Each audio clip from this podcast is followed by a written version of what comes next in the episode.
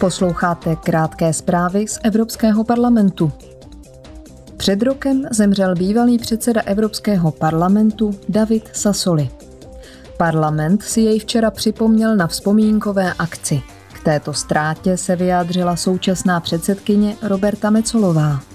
Parlament podle ní přišel o jednoho z nás, přítele, vůdčí osobnost a bojovníka za sociální spravedlnost. Dodala, že s námi stále rezonují hodnoty, které zastával.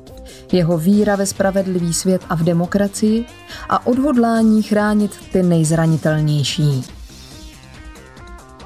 Roberta Mecolová dnes předloží konferenci předsedů parlamentu návrhy opatření k posílení integrity, nezávislosti a odpovědnosti parlamentu.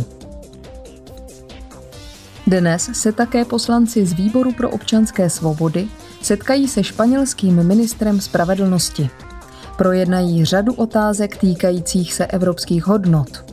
Budou se zabývat navrhovanými reformami španělského soudního systému a stavem Generální rady soudní moci.